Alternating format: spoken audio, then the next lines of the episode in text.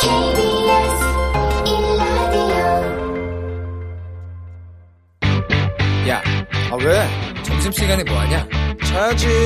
야, 그러지 말고 이거 한번 들어봐. 아, 뭔데?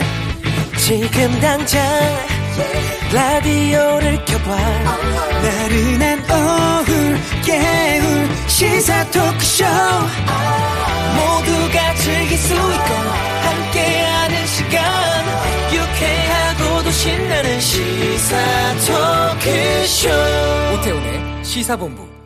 네, KBS 제1라디오 오태훈의 시사본부 2부 시작합니다. 자, 이 시각 핫하고 중요한 뉴스들 살펴보겠습니다. 방금 뉴스. 경향신문의 박순봉 기자와 함께 합니다. 어서 오세요. 네, 안녕하세요. 예. 자, 미국 대선 상황 좀 정리해 주시죠. 네, 뭐 아직 개표 진행 중이라서 확정은 안 됐습니다. 예. 그렇지만 이 바이든 후보가 유리한 상황인 것으로 그렇게 보여요. 미국은 간접 투표 방식 적용하고 있잖아요. 이 유권자들이 선거인단을 뽑고 음. 이 선거인단이 다시 대통령을 뽑는 그런 방식인데요. 이 전체 50개 주의 선거인단이 538명입니다. 네. 이 과반이 270명이고 그래서 매직 넘버를 270이라고 부르는데 270을 달성하면 당선이 되거든요. 그런데 이제 오전에 이 AFP 통신이 집계한 내용을 보면 이 바이든 후보가 이 매직 넘버에서 6명 모자라는 264명의 선거인단을 확보했다라고 합니다. 네. 그러니까 당선 고지에 뭐 거의 9분 응선까지 넘은 음. 그런 상황입니다.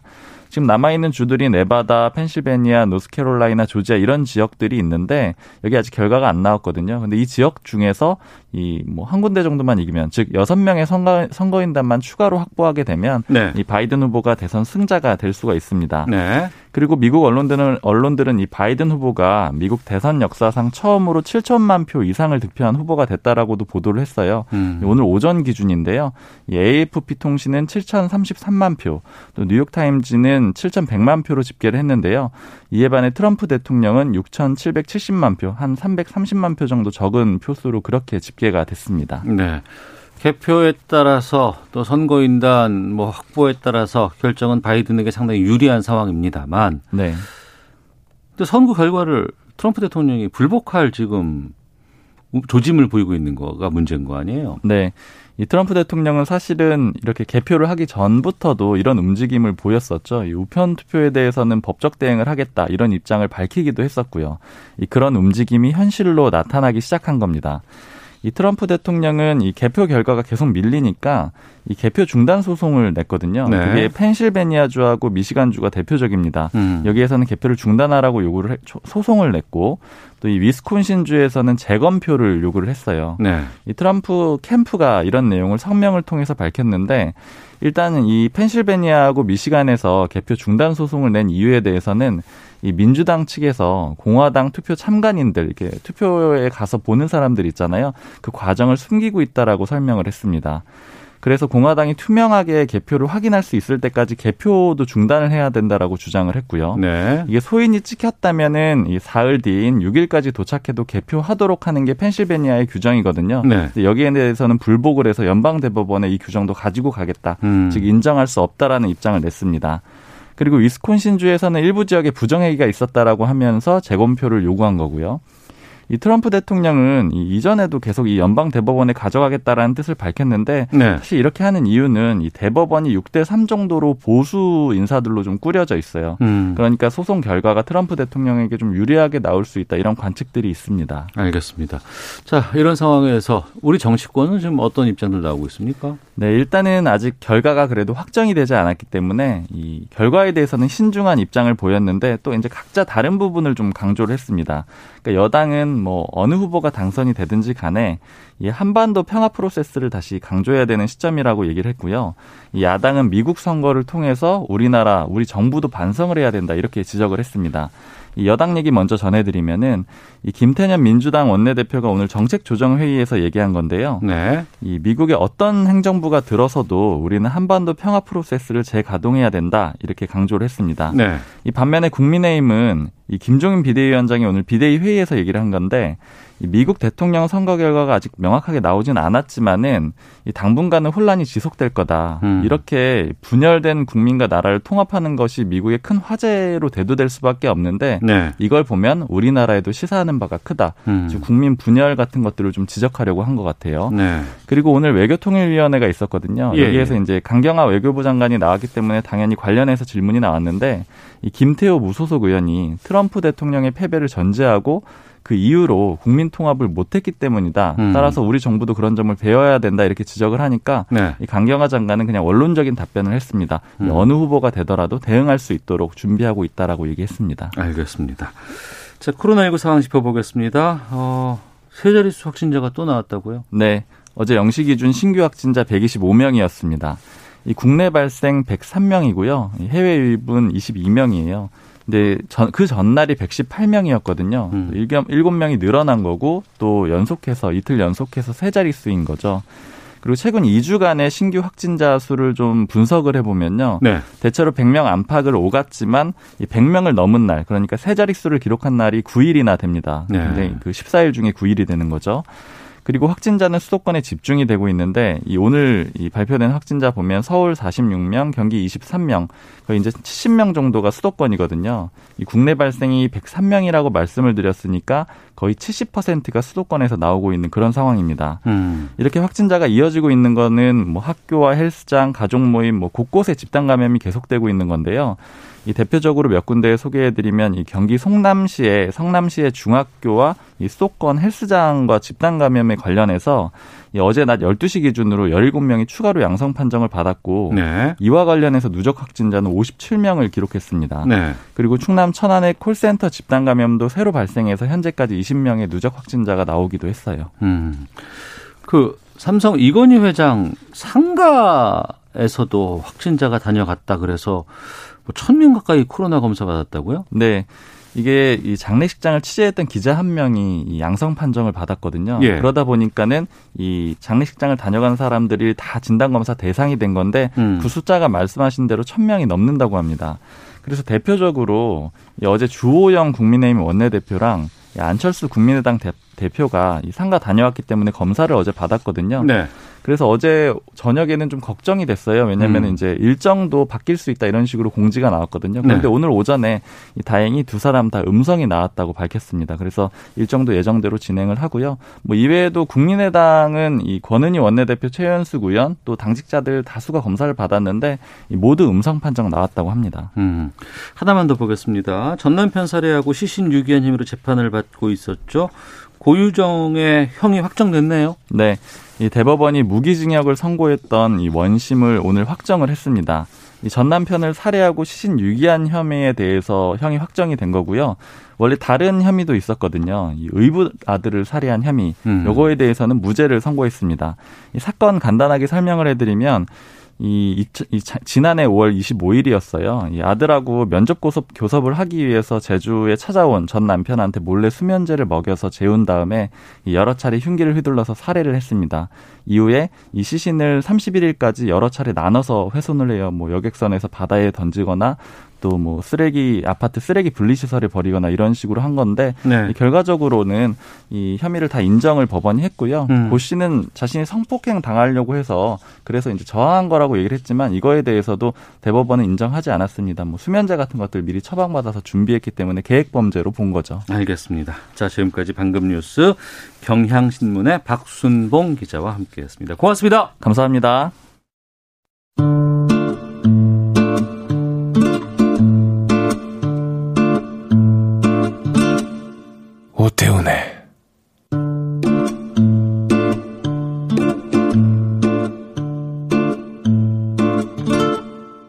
시사본부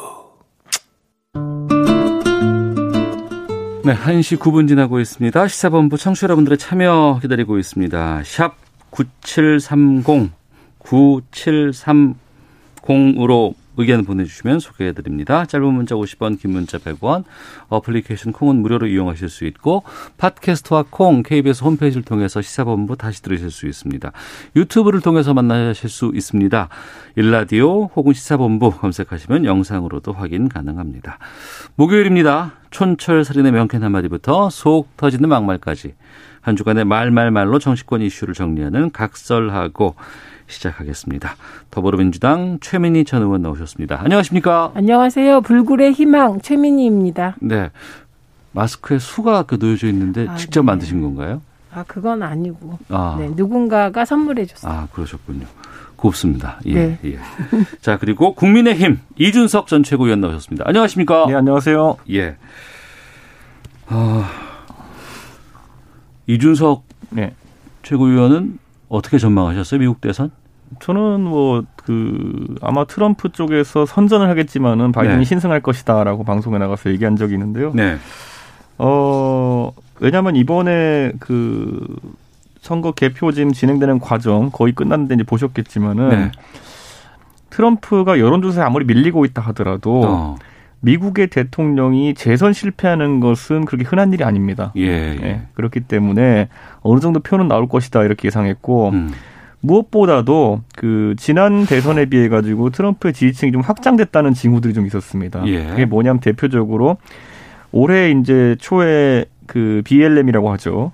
Black Lives Matter라고 하면서 음. 흑인들의 이제 인권 관련 운동들이 있었는데 예, 시위도 계속됐었고. 예, 이것에 대한 반대 작용으로 그 히스패닉계 음, 의 어쨌든 지지율이 좀 트럼프 쪽에 올라오는 것이 이제 관측이 되었거든요. 네. 근데 이게 미국은 주별로 워낙 인구 조성이 이제 다르기 때문에 음, 어떤 주에 어떻게 영향을 미칠 것이냐. 그러니까 결국엔 트럼프는 이번에 히스패닉에 있어서는 약간의 지지층이 확장되었고 네. 흑인에 대해 가지고는 지난번보다 다소 이제 민주당에 대한 지지세가 더 어, 흑인 쪽이 강했거든요. 음, 이게 결정적으로 결과로 나타난 겁니다. 어, 이번에 그 러스트벨트라고 하는 지역들 특히 5대호 연안에 있는 그런 위스콘신이나 미시간 이런 곳들이 지금 개표 결과상 바이든 후보의 우세로 인해 나타나고 있는 곳인데 이곳들을 원래 지난 대선에서 그 트럼프가 장악하면서 그랬던 곳이죠. 예. 이겼던 곳들인데 그 미시간주에 보면은 이제 디트로이트라는 도시가 있습니다. 거기가 이제 미국 자동차 산업의 중심지인데 아니면 뭐 위스콘신, 밀워키 이런 곳들 이런 곳들은 도시 지역인데 흑인 인구 비율이 80%입니다. 음. 예, 이런 곳에서는 굉장히 손해를 많이 본 것이고 그래서 거기서는 바이든의 몰표가 많이 나왔네요. 그렇죠. 어. 그리고 이제 저희가 플로리다가 원래 격전지로 분류되었는데 플로리다는 또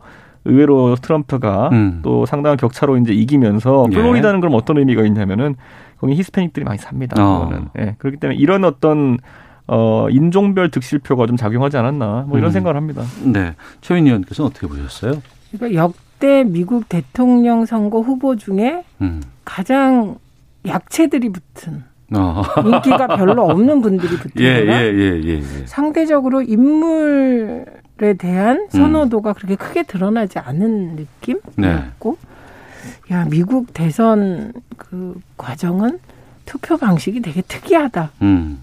어, 이런 느낌. 그 네. 연방제의 특징이긴 하지만 예, 예. 좀 허술한 면이 있는 것 같다. 예를 어. 들면 우편 투표와 도 하고 현장 투표도 해도 잡아내지 못하는 부분이 있다니까 우리나라 같으면 이러면 난리가 났을 텐데. 그렇죠. 예. 어떻게 유지가 되지? 어. 심지어 120% 투표도 있을 수 있다. 뭐 이런 말이 나오니까 예, 예.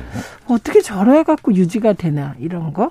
그다음에 세 번째는 이번에는 그냥 바이든이 일방적으로 이길 것 같은 분위기였잖아요. 언론에서는 다 그렇게 전망했었어요. 네, 예, 언론과 여론조사 네. 기관이 그리고 2016년에 그렇게까지 여론조사 기관과 언론이 폭망했는데 예. 음. 또 폭망할 리가 있을까? 보완을 많이 했다니까. 네. 그런데 확실한 건 언론과 여론조사 기관의 패배는 확실하죠. 음. 박빙의 승부가 펼쳐졌으니까요. 네. 예, 그리고 어 저는 예측을 안 했고 음. 어, 뭐 미국 선거니까 막 그렇게 음. 또뭐 그런 건 없고. 근데 바이든이 우세한데 트럼프의 막판 추격세가 강해서 예측 불허였다. 이 정도로 보고 있었죠. 근데 느낌은 참 이상한 선거 제도다. 네, 어, 네. 이런 느낌? 그러니까 그 부분인데 여론이나 언론 쪽에서 이제 전망하기를 또 트럼프 대통령이 그동안 계속해서 메시지를 보내왔어요. 이러 이래 되면 난 승복할 수 없다. 이런 얘기를 해왔는데 결국에는 그 승복할 수 없는 가장 완벽한 시나리오가 이번에 나와버린 거 아니겠어요? 그렇죠.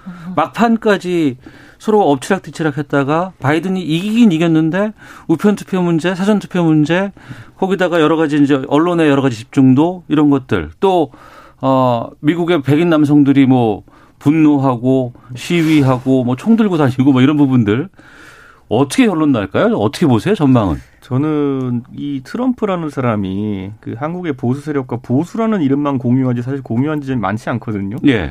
그럼에도 불구하고 한국의 보수 세력 중에서는 강경 보수에 해당하는 사람들은 음. 트럼프 되게 좋아하더라고요. 어. 네. 그래서 저는 참 신기했던 것이 예.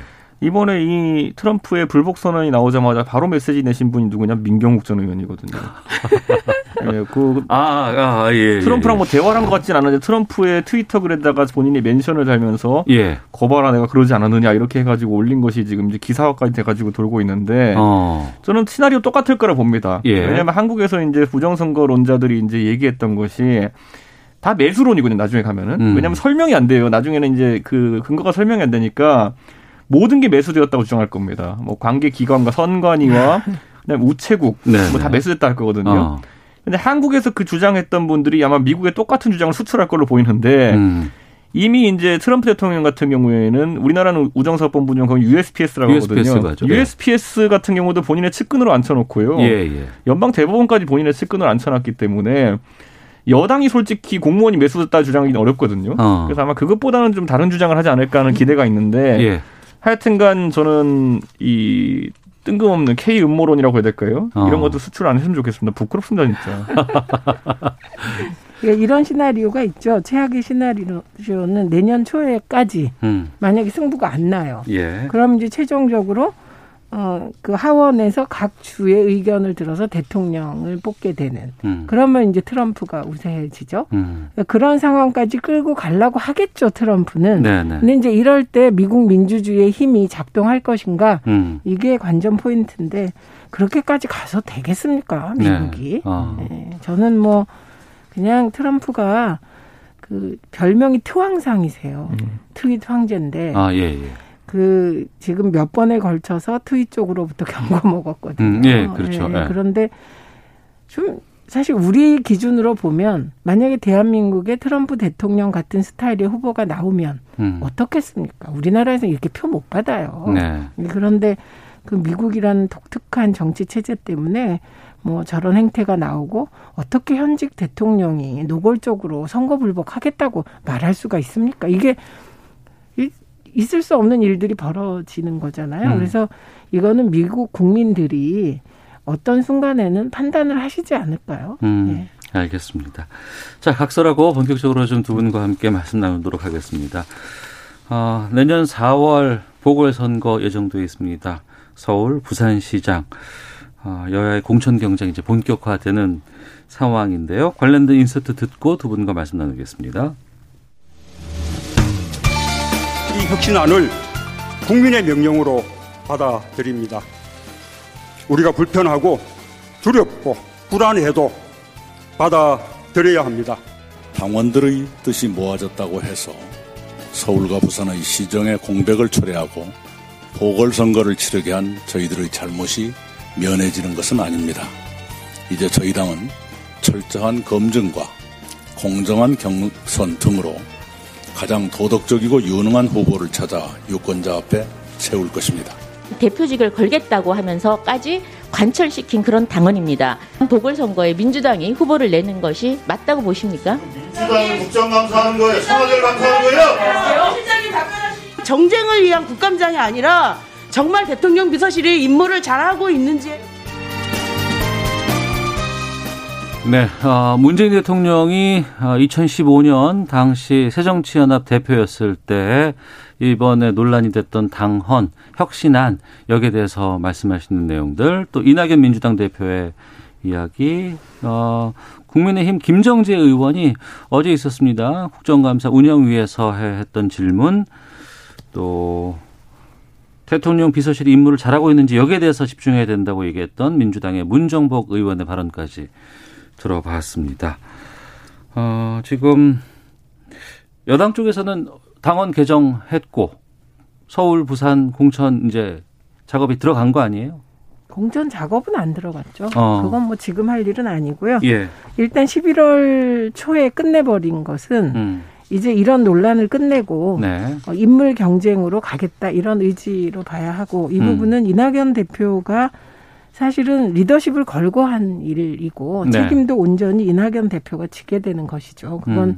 서울시장 선거 결과에 따라 이낙연 대표의 거- 정말 미래가 걸려 있, 는 그런 결정을 하신 겁니다. 네. 근데 저는 이낙연 대표가 저런 발표를 하면서도 차분하게 하시는 걸 보고 음. 저 내공은 또 뭘까 이런 어. 생각을 했습니다. 그리고 2015년에 저 결정이 사실은 반쪽짜리인 거죠. 새 정치에 대해서 2012년 안철수 대표가 등장하면서 많은 네. 얘기가 나왔어요. 음. 늘 단골로 나온 게 국회의원 세비 삭감 한 번도 된 적 없죠. 그리고 기초의회 공천 안 하겠다. 모두가 공약하고 다 어겼죠. 그래서 저 당시는 음. 새 정치가 계속 그 사회 의제가 될 때이기 때문에 좀 무리한 당원을 결정했다고 생각합니다. 왜냐하면 네. 저째 당원을 저렇게 결정했으면 입법화를 해야 되는 거죠. 음. 공평하게. 어. 그걸 못한 당- 입법하라고 하는 건 여야 여야가 다 해당이 돼야죠. 네, 네. 어, 예, 어. 예 를 들면 그 그동안에 이제 재보궐 선거가 많았잖아요. 예, 그건 예. 여당에게도 귀책 사유가 있었고 야당에게도 있었는데 음. 그거를 한 정당이 우리가 더 도덕적으로 하겠다며 하는 건 결과적으로 자해일 수 있기 때문에 음. 상상해 보십시오. 여당이 서울시장 선거에 후보를 안 내요. 부산.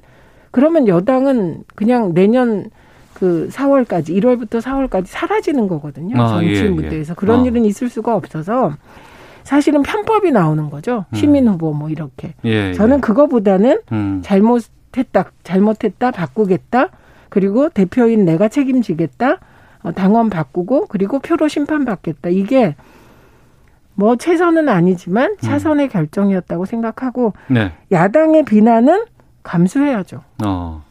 여당의 이 결정에 대해서 저는 아까 최민현님 말씀하신 것처럼 이걸 법으로 올리겠다라는 결정으로 한다면은 음. 저는 아주 좋은 선택이다 이렇게 생각하는데 이번에 예. 당원 개정안 뭐 제가 남의 당 당원까지 외워야 되는지 모르겠지만 96조더라고요. 96조 음. 2항을 보니까 지금이 있던 문제되는 조항을 없애는 것이 아니라 그대로 유지하면서 뒤에다 단서 조항을 붙인 것이 단 전당원 투표로 다르게 정할 수 있다 이렇게 했거든요. 예. 근데 저는 이건 문제라고 봅니다. 아, 이- 왜냐면 예. 저는 입법화를 하든지 아니면 진지하게 이걸 논의해 보려 그러면은 음. 현실적으로 할 수 있는 걸 공- 공약해야 되는 거거든요. 음. 저는 이 혁신안이라는 것이 그 당시에 2015년에 어, 제시될 때는 국민들에게 뭐 좀 좋은 이미지를 심어주기 위해 가지고 이렇게 기획되었겠지만은 정말 지키기 어려운 거예요 이게. 네. 왜냐하면 이번에 문제가 되었던 그 서울과 부산의 보궐선거만 본다 하더라도 박원순 시장님이랑 오거돈 시장님이 이런 일에 연루될 거라고 사전에 예측할 수 있는 사람이 있었다고 한다면 거짓말입니다. 어. 네, 그렇기 때문에 이걸 정당이 또 사전에 검증할 수 있었냐고 물어보면 절대 못합니다. 아, 예, 예. 어떻게 물어봅니까? 예를 들어 어. 세금 관계나 아니면 재산 관계 같은 것들 같은 경우 이런 것들이야 뭐 자료를 제출해 가지고 검토해서 해야 될 정당의 책임이 있지만은 이건 개인들이 어떤 그 직무수행 과정에 있었던 일탈이거든요. 이걸 사전에 검증한다는 불가능해요. 음. 그렇다면 책임도 같이 지기가 어려운 것이거든요. 당에서. 예, 그러니까 어. 그렇다면 그게 아니라 검증 책임에 대한 이런 부분을 지우는 것이 아니라 말 그대로 이건 우리 헌법이 금하고 있는 연좌거든요. 음. 보증서라는 거고 연좌시키는 것이거든요. 그러니까 저는 이건 입법을 한다 해도 나중에 무효가 될 가능성이 높다. 음. 그렇기 때문에 구분을 좀 해야 된다. 네. 국민들이 어쨌든 정치 개혁에 대한 열망이 강하기 때문에 이번에 민주당에서 보면 뭐 이 두 분 시장도 있지만은 김홍걸 의원이라든지 양정숙 의원이라든지 뭐 재산 관계 때문에 문제가 되신 분들 이런 분들 음. 아니면 윤미향 의원 같이 그 전에 활동으로 문제 되신 분들 같은 경우에는 만약에 나중에 중차 대한 결함이 생겨서 이분들이 뭐 사퇴한다든지 이러면은 그에 대한 부분은 정당이 책임져야 될수 있습니다. 네, 네. 검증을 소홀히 했기 어. 때문에. 하지만 지금 이런 시장들 건 같은 경우에는 저한테 검증을 해도 못 합니다. 음. 그렇기 때문에 이걸 구분한 다음에 그걸 구체화한 다음에 입법화하는 과정을 제안했으면 어떨까 이런 알겠습니다. 생각인데 이번엔 단서 조항만 하나 붙여가지고 음. 이거 앞으로도 계속 문제되지 않을까 저는 이런 생각을 합니다. 네. 자, 결국에는 그러면은 뭐 여야 할 것 없이 서울 부산시장에 이제는 올인할 수밖에 없는 상황이 됐습니다. 아, 국민의힘 장재원 의원이 어제 SNS에 이런 글을 남겼네요. 서울 부산시장 보궐선거에 다 걸어야 한다. 진다면 어차피 망할 정당이다. 그만큼 어, 상당히 중요한 선거가 내년 4월 양쪽에서 다 마찬가지입니다. 보궐선거가 됐어요.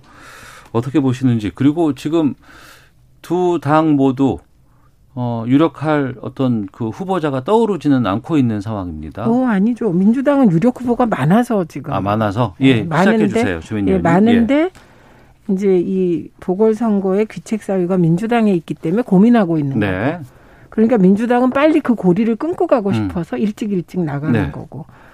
어, 후보가 없는 건 오히려 이제 국민의힘이라고 음. 봐야죠. 근데 장재원 의원의 이 말은 뭐 할 필요가 없는 말이에요. 음. 이게 그 다 이렇게 생각해요. 민주당도 국민의힘도. 아, 예, 예. 예. 음. 그런 그런 거고 그리고 어 오히려 이제 만약에 졌을 때 타격은 국민의힘이 더 크죠. 네. 음. 왜냐하면 판 자체가 네. 공세적으로 나오는 판에서 지면 음. 더 힘든 거거든요. 근데 네. 저는 아 이게 민주당에게 불리하다고 하고 일부 여성 단체들이 뭐 때문인지 민주당이 후보 내지 말라고 하는 일부 여성 단체들은 저 이해가 잘 안 갑니다. 음. 그러면 정당이 공천을 하는 모든 기준이 젠더 문제여야 하나? 네. 그렇다면 사실은 지금까지 남성 중심으로 성추행에서 자유로운 정당은 없었고 그럼 여성 정당으로 다 바뀌어야만 가능한 기준이다. 음. 이렇게 보기 때문에 음, 이해가 안 가요. 그렇게까지 하는 거에 대해서. 네. 그런데 음 어쨌든 이 판에서 어, 고- 수세적인 판에서 시작하는 민주당과 공세적인 판에서 시작하는 국민의힘은 결과에 대한 타격은 음. 이게 좀 다르죠. 네. 그러나 서울시장 선거에서 지면 이후 대권 구도가 흔들릴 수도 있죠. 음. 어느 정당이나 네. 그렇기 때문에 정말 한판 승부가 크게 벌어지는 겁니다. 음. 그래서 다 긴장하고 있고 특히 이낙연 대표의 경우는 스타일과는 조금 다르게 느껴지는 결단을 한 거기 때문에 네. 지금부터는 정말 피를 말리는 5개월이 되지 않을까 음. 싶습니다. 네.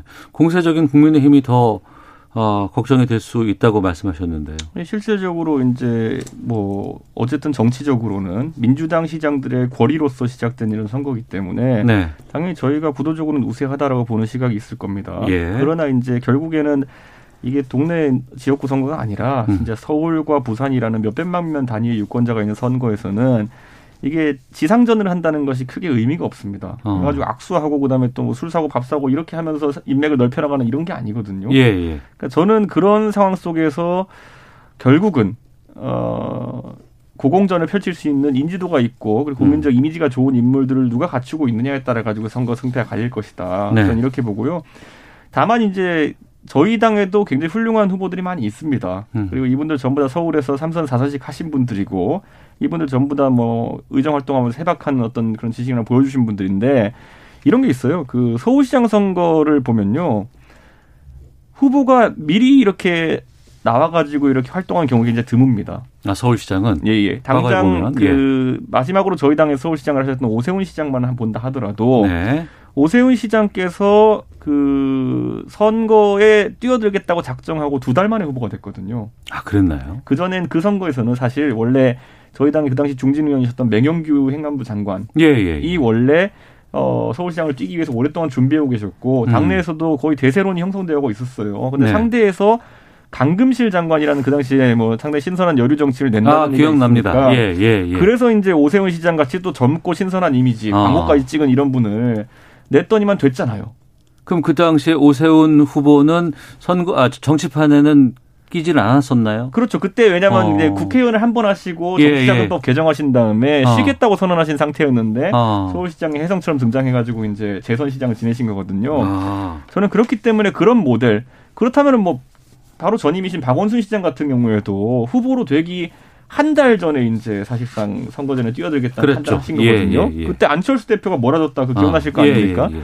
그러니까 이 큰 선거일수록 같이 만나셨잖아요, 그렇죠. 그때. 예. 큰 선거일수록 그러니까 파격이 동반된다. 음. 그렇기 때문에 저는 이번 선거에서 각 정당에서 워낙 중대한 이제 선거다 보니까 눈치 보기가 상당할 것이다. 음. 지금 나와 있는 뭐 민주당에도 뭐 훌륭한 분들 나와 있지만은 네. 저희 당에도 있는 후보들 각자 장점이 있겠지만은 어떤 후보를 만났을 때 특히 강해진 후보들이 있습니다. 음. 그렇기 때문에 최대한 서로 눈치 보면서 경쟁하지 않을까 그런 생각합니다. 그럼 두 분께 좀 유력한 후보들 아니면 유력하진 않지만 어디에 숨어 있지만 이 정도가 나오면 될 것 같다라는 후보들이 있으면 좀 소개해 주시면 좋을 것 같습니다.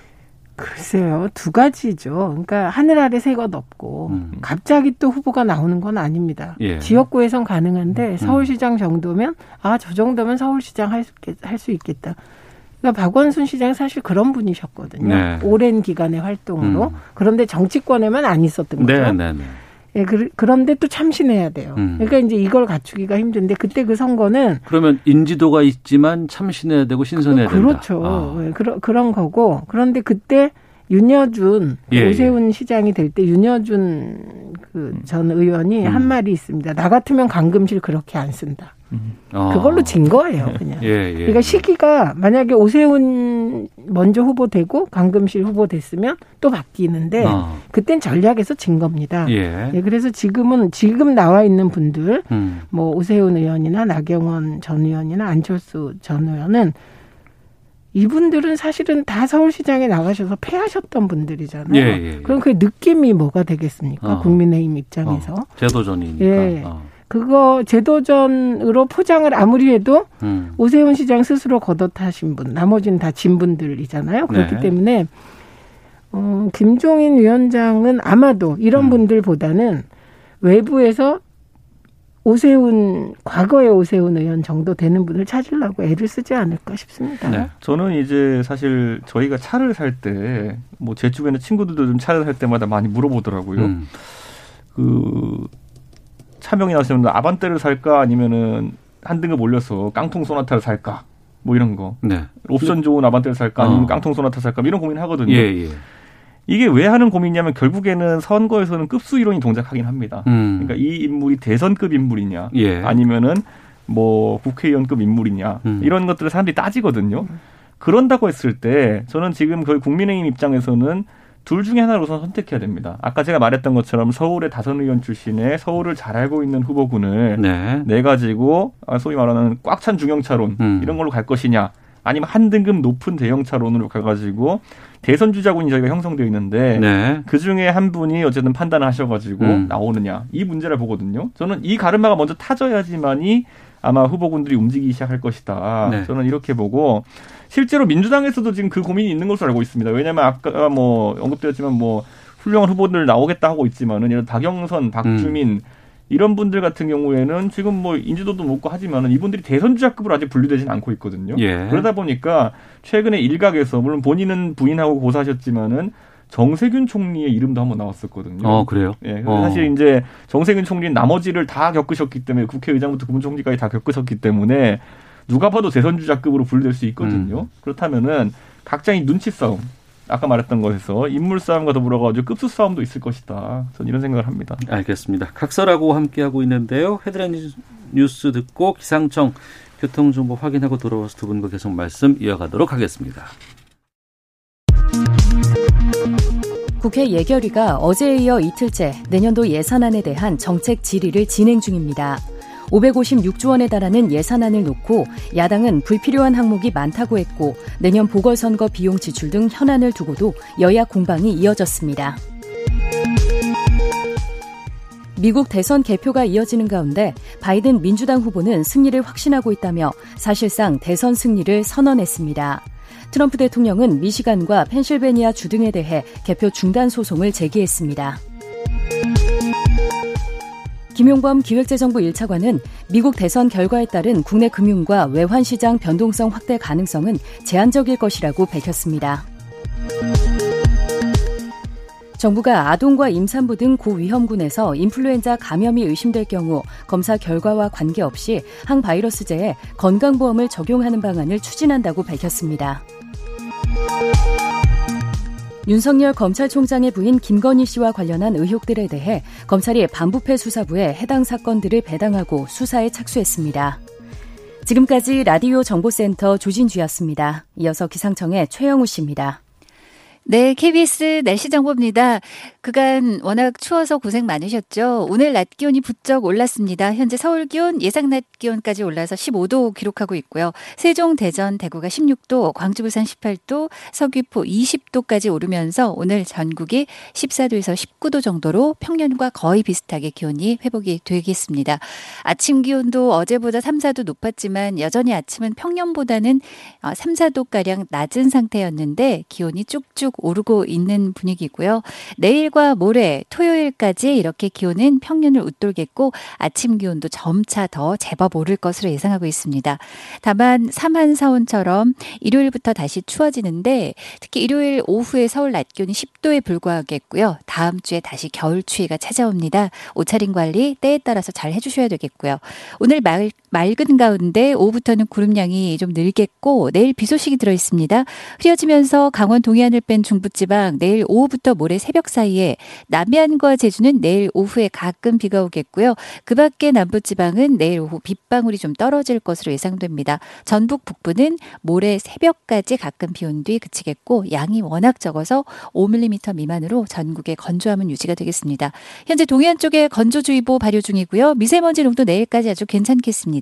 지금 서울 기온은 15도입니다. KBS 날씨 정보 전해드렸고요. 계속해서 이 시각 교통 상황 연결합니다. KBS 교통정보센터의 공인혜 씨가 정리해드립니다. 네, 이 시각 교통정보입니다. 평택 제천고속도로 평택 방향 평택 분기점에서 서평택 분기점까지 가시는데 50분 정도나 걸리는데요. 청북 부근에서 계속되고 있는 대형 화물차 관련 사고 처리 때문입니다. 지금도 3차로와 갓길이 막혀 있고요. 평택 분기점부터 7km 정체 무척 심합니다. 청주 영덕고속도로는 청주 쪽으로 작업 중이던 내서 사터널 부근에서 대형 화물차 관련 사고가 발생했는데요. 지금 사고 차량은 갓길에서 정리하고 있고요. 다만 작업 2차로에서 계속되고 있습니다. 지금도 2km 구간 정체가 심합니다. 또 중부 내륙고속도로 양평 쪽 문경세제 부근 1차로에서는 차선 작업을 하고 있어서 5km 구간 지나기가 어렵고요. 경부고속도로 서울 쪽 기흥 동탄에서 수원 사이 정체 심한 이유도 작업 때문입니다. 더 가선 양재 부근 1, 2차로에선 사고까지 발생해 일대 정체 더 심해지고 있습니다. 서울 시내는 올림픽대로 공항 쪽으로 사고와 작업 여파 모두 받고 있는데요. 먼저 동호대교와 한남대교 사이 두 개 차로가 사고로 막혀 있고요. 더 가서 반포대교 부근에선 작업 중이라 뒤로 성수대교부터 정체가 되고 있습니다. KBS 교통정보센터였습니다.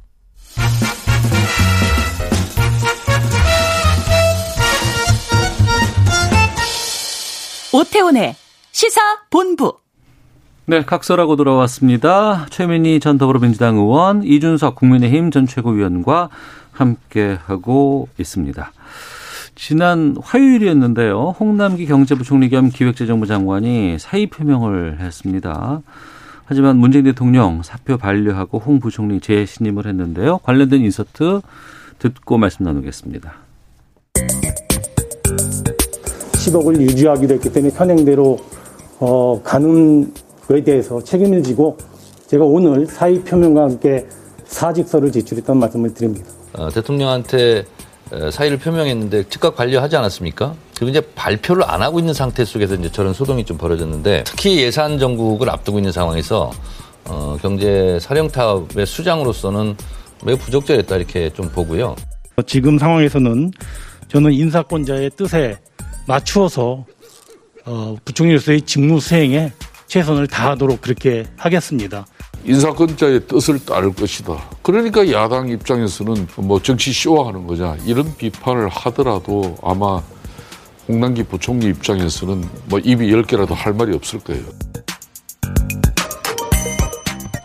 네, 홍남기 경제부총리의 발언 그리고 이어지는 민주당의 정청래 의원 그리고 국민의힘 김성태 전 대표 어, 의견도 들어봤습니다.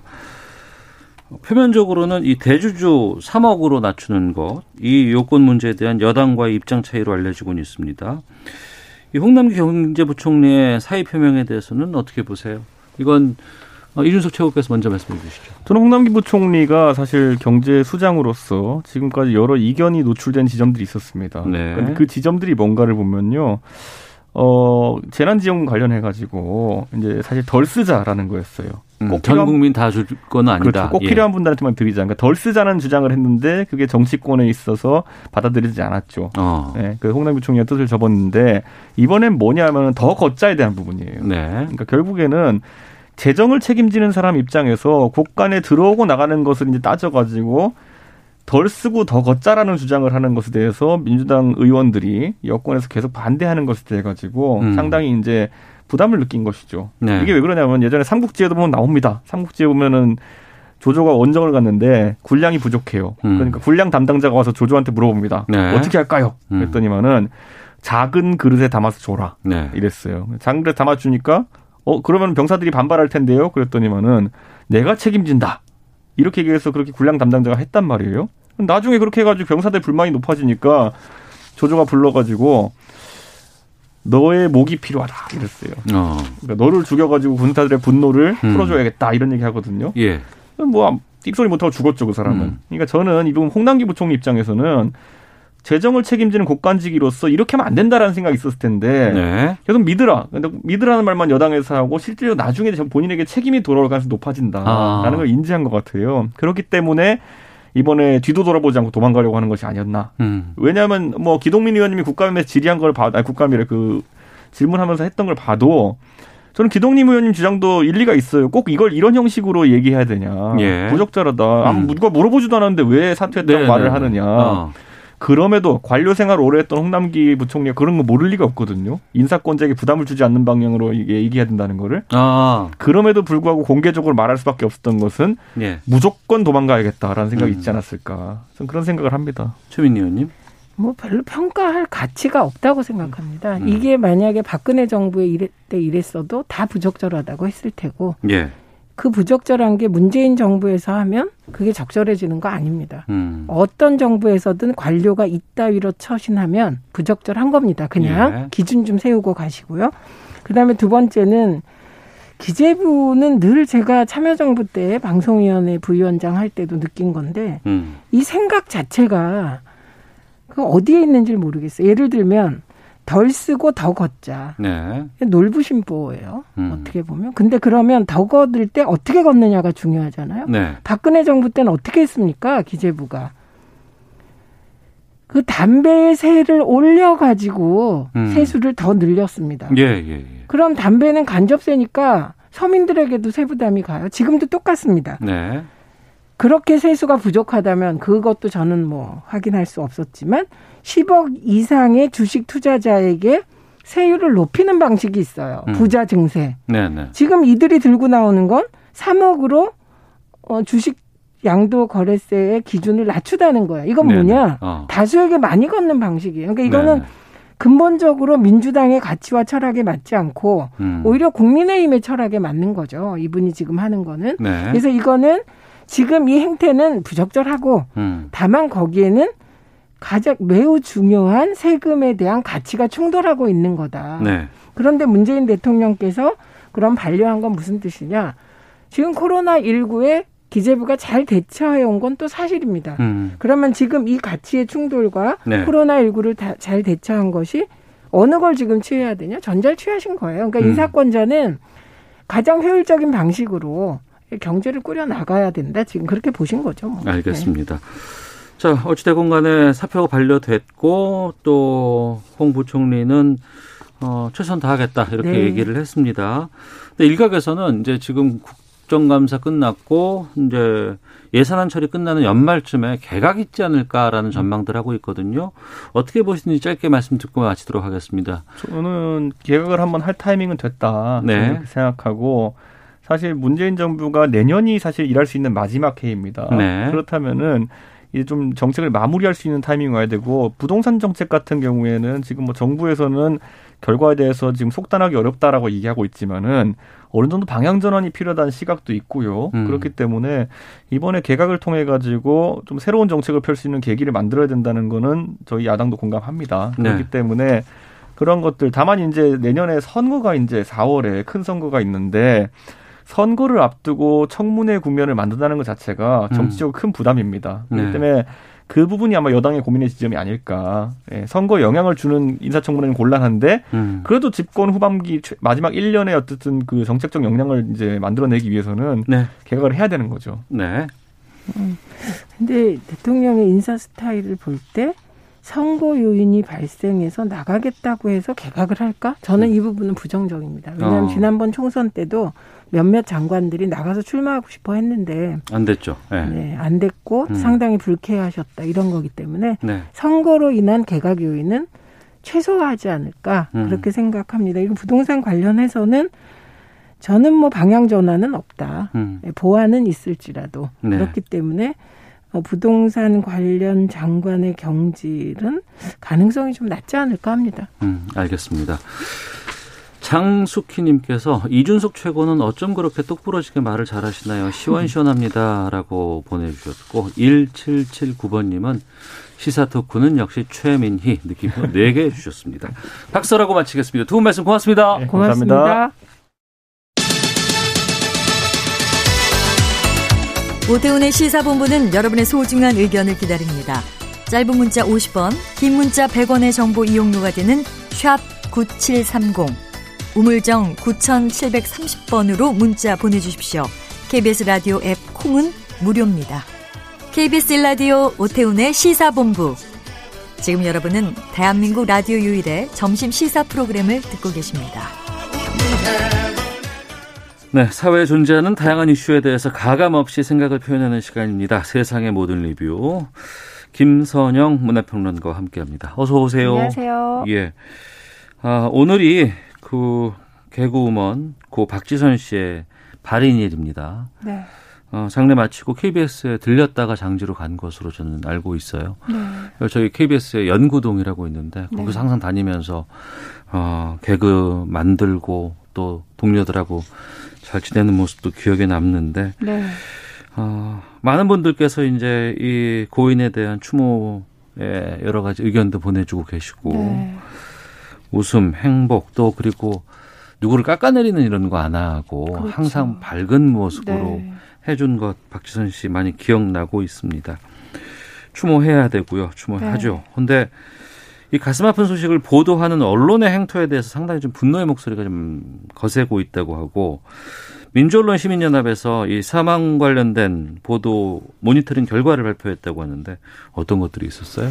네, 그래서 양일간 사, 이제 어제 이 모니터링 결과를 발표했는데 사망 당일과 이제 모니터링한 전날에 양일간 쏟아진 기사들을 모두 모니터링을 했는데요.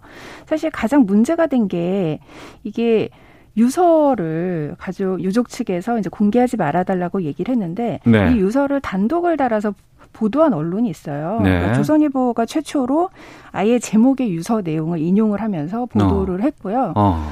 이것을 이제 한번 보도가 나오니까 다른 언론들이 받았겠죠. 네. 그래서 관련 기사들이 수없이 쏟아져 나오고 어. 똑같이 받았으진 않았을 거예요. 제목을 좀 바꾼다거나 해서 자극적으로 그렇죠. 무언가 단어를 넣었겠죠. 굉장히 창의력을 발휘해서 다양한 기사들이 쏟아져 나오는데 네. 이게 이제 유가족의 뜻을 위배했을 뿐만이 아니라 굉장히 비윤리적인 행태고 음. 문제는 이게 고인이 평소에 이제 고통 받았었던 어떤 지병에 대한 사람들의 관심이 그쪽으로 쏠리게 만들어 놓은 보도였기 때문에 네.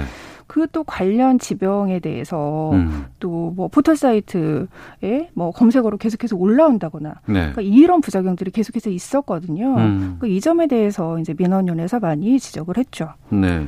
언론들이 이제 여러 가지 보도해야 되느냐 말아야 되느냐라고 논리할 때 드러내는 것 중에 하나가 네. 국민의 알 권리 이거 계속 얘기하거든요. 네. 어떻게 보세요? 그 이게 너무 그러니까 방패로 사용하고 있다라는 생각이 들어요. 물론 이제 유명인들인 경우 많은 분들이 안타까워하면서 도대체 왜라고 의문은 가질 수 있죠. 하지만 그에 대해서 어떤 답하는 과정에서 고인에 대한 인격이라든지 어떤 유가족에 대한 사생활을 침해할 우려가 있다면 저희는 왜라는 부분은 당분간 접어두고 음. 이 고인을 어떻게 추모할 것인가를 먼저 고민을 해야 되잖아요. 네.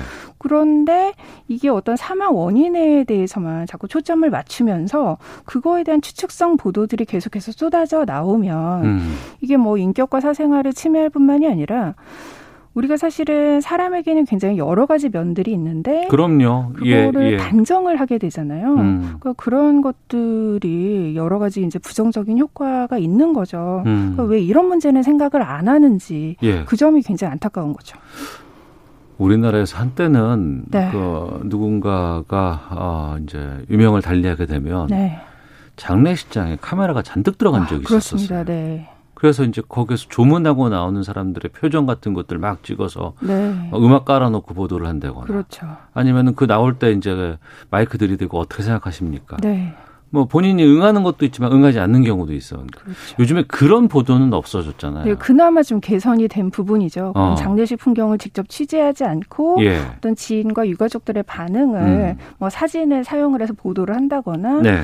이런 것들은 이제 많이 자제를 하고 있어요. 음. 그 점은 개선이 됐는데 아직까지도 그런 관련 특히나 이제 유명인 지인들의 어떤 인지도를 이용한 네. 보도들은 계속해서 쏟아져 나오고 있거든요. 음. 특히나 이번에 박지선 씨 같은 경우에 는 이제 동료들이 대부분 이제 생방송 라디오를 진행하는 지인들이 굉장히 많았잖아요. 그렇죠. 예, 그래서 예. 그 생방송 당시에 어떤 그 어, 정말 날것으로 예, 예, 예, 놀라는 터져 나오는 모습들, 그런 그런. 리액션들을 예. 계속해서 기사로 쏟아냈거든요. 어. 이것은 그냥 좀 인지도를 노린 예. 어떤 그런 보도라고밖에 할 수가 없거든요. 음. 그래서 많은 점이 개선이 됐음에도 불구하고 아직까지도 그런 좀 여전히 좀 인식이 부족한 게 아닌가 그런 생각이 드는 거죠. 그러니까 뭐 일부 커뮤니티라든가 포털 사이트에서 몇몇 네. 네티즌들이나 누리꾼들이 네. 그런 것들을 아 이런 일이 있었어라고 올리는 것 네. 거기에 대해서도 댓글들을 보면 야 이런 거 올리지 맙시다. 그렇습니다. 이렇게 네. 얘기를 하는데 네. 거기서 더 나가서 언론들이 그거를 계속해서 조장을 하고 또 기사 작성을 하게 되고 링크를 따고 이렇게 하는 거는 이건 아니죠. 그렇죠. 그러니까 실제로 이제 언론에서도 이런 부작 자살 특히나 이런 사망 보도에 대한 부작용이 너무 심각하니까 음. 자살 보도 권고 기준을 마련을 했고 네. 또몇 차례 이제 개정이 이루어지기도 했었잖아요. 네. 그러니까 특히나 이번에 이제 민원연에서 모니터링한 결과에서 문제가 되는 거는 이런 권고 기준을 전부 보도와 전부 위반한 그런 음. 기사들이 너무 많았다라는 거예요. 아. 이 권고 기준에 보면은 일단 이 보도 자체를 좀 자제해달라라는 기본적인 원칙이 있어요. 네. 근데 문제가 된 언론사에서는 관련 기사가 거의 100개 이상이 쏟아져 나왔거든요. 음. 그러니까 너무 뭐 해당 이슈를 이용해서 정말 많은 기사들을 그냥 양산을 해낸 거죠. 네. 그리고 또 제목부터 이제 좀 어떤 유가족을 좀 존중해달라라는 원칙이 있는데 이것도 뭐 유서 내용을 그대로 공개하면서 위반을 했고요. 음.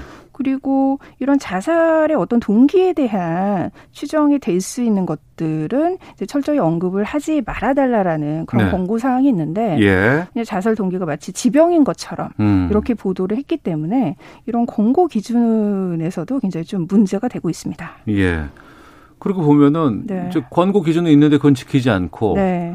또맨 마지막에는 항상 뭐 이 관련돼서 뭐 우울증을 겪고 있는 분들 이런 분들은 뭐몇 번으로 전화를 주십시오. 이것만 달아놓아요. 그렇죠. 이게 다가 아니거든요. 이거는. 네. 그러니까 그나마 그것도 이제 권고 기준이 마련되고 예. 이게 좀 널리 퍼지면서 그러한 정보들이 붙기 어. 시작했는데 네. 아직까지도 그러니까 음. 그거는 그냥 명목일 뿐이고 네. 정작 내용을 보면은 정말 유족과 고인을 배려하지 않는 그런 음. 기사들이 너무나도 많습니다. 네. 게다가 네. 언론뿐 아니고 특히 요즘에는 우리 국민들이 가장 많이 이용하는 포털 사이트가 유튜브라고 네. 하지 않습니까? 그렇습니다. 또 거기에서는 또 실시간으로 다양한 매체에서 다양한 네. 유튜버라는 분들이 아, 다양한 것들을 만들어서 쏟아내고 네. 있는데 여기서도 문제가 상당히 많았다면서요. 그렇죠. 그러니까 박지선 씨 사망 관련 이슈를 사실은 제일 먼저 자극적으로 재생산한 곳이 유튜브였고 네. 어, 조선일보에서도 사실 그 어떤 굉장히 화제가 됐었던 유튜브 콘텐츠를 그대로 인용을 해서 또 관련 기사들을 쏟아냈었고요. 음. 그러니까 사실은 언론 측에서는 그나마 이런 자살 보도 권고 기준 가이드라인이라도 있지만 네. 유튜브 같은 경우에는 굉장히 많은 대중들이 실질적으로 이용을 하고 있는 있음에도 불구하고 이런 가이드라인이 존재하지 않기 때문에 음. 더그 유해성이 좀 갈수록 심각해지고 있다고나 할까요? 네. 그러면 이 이번에 네. 그 미국 대선 같은 경우에 네. 트위터에서 어 트럼프의 트윗에는 딱지를 붙인다고 그렇죠. 경고를 하- 주잖아요. 네, 리트윗을 못하고 네. 꼭 인용을 할 수 있게끔 이렇게 해놨죠. 유튜브는 왜 이런 기능이 없을까요? 그래서 사실은 그 유튜브의 그런 비난들이 계속해서 이루어지고 있고 예. 다른 플랫폼들이 이제 트위터도 말씀을 하셨지만 음. 가령 인스타그램 같은 경우에는 실제로 어떤 유해한 이미지가 한번 검색을 하면 이게 알고리즘을 통해서 계속 관련 이미지가 노출이 되잖아요 사용자들에게. 어. 그러니까 이런 것들이 굉장히 사용자에게 미치는 어떤 부정적인 효과를 고려해서 음. 유해 콘텐츠를 우리가 더 적극적으로 감시를 하겠다라고 입장을 발표한 적도 있어요. 있었어요. 네. 그게 바로 작년이었거든요. 음. 그러니까 이러한 플랫폼들이 좀 자정하려는 노력이 필요하고 네. 실질적으로 이런 뭐 자살보도 권고 기준처럼 어떤 정부 기관이라든지 이 해당 당사자들이 모여서 어떤 협의체를 음. 마련을 해서 어떤 가이드라인을 마련하는 것도 굉장히 좀 시급한 거죠. 음. 근데 여기 자살보도 권고 기준 가이드라인도 네. 굉장히 오랜 기간 동안 협의를 거쳐서 그게 나온 거기 때문에 어. 지금부터라도 어떤 이런 소셜 미디어의 영향력이라든지 이런 매체 환경의 변화를 고려한 음. 가이드라인이 좀 마련해야 되고 그에 대한 논의가 지금 시작이 돼야 되지 않을까 이런 생각이 들어요. 그, 해 달라고 얘기하는 정도가 아니고 네. 여론들이 반드시 좀 움직여야 이것들이 좀 나중에라도 바뀌거든요. 그렇죠. 이 자살 보도 권고 기준 같은 경우도 이전에 그렇게 안 했기 때문에 이거 만들어야 된다라고 해서 바뀐 거 그렇습니다. 아니겠습니까? 네. 그러니까 어. 여론이 먼저고 예. 사실은 소셜 미디어 같은 경우에는 이게 이용자들이 사실은 컨텐츠를 생산을 하는 거잖아요. 음. 그러니까 이용자들이 스스로 어떤 자정을 할 수도 있고 그런 목소리들이 한편에는 있지만 네. 또 한편으로는 점점 이렇게 자극적인 이슈를 또 지속적으로 생산하는 그런 이용자들이 있기 때문에 음. 이런 이용자들의 인식 변화도 굉장히 중요하고요. 네. 네. 이러한 어떤 플랫폼이 그러니까 직접적으로 좀 어떤 기능을 정책을 마련을 해서 이제 바꾸려는 노력도 굉장히 필요한 거겠죠. 네. 청취자 이주유님께서 참 네. 밝았던 개그우먼으로 기억하고 있습니다. 덕분에 웃었던 행복했던 시간들 기억하겠습니다 라고 보내주셨고 네. YI님께서는 유족의 뜻을 거스르고 마음대로 유서를 공개한 언론사 그에 마땅한 책임을 져야 한다고 생각합니다 라고 또 보내주셨습니다. 네. 아 이런 일이 자주 있으면 안 돼요. 이 정말. 유명인들의 이런 사망 사건 때마다 예. 좀 반복되는 문제 같아서 어. 너무 좀 더 안타까운 것 같아요. 네. 아유 그리고 또 박지선 씨가 상당히 또 KBS에서 개혁 콘서트라든가 왕성한 활동 했었던 그렇죠. 때가 좀 기억이 네. 나서 참 그렇습니다. 삼가 고인의 명복을 빕니다. 자. 세상의 모든 리뷰 김선영 평론가와 함께했습니다. 고맙습니다. 감사합니다. 예, 오태훈의 시사본부 여기서 인사드리겠습니다. 내일 뵙겠습니다. 안녕히 계십시오.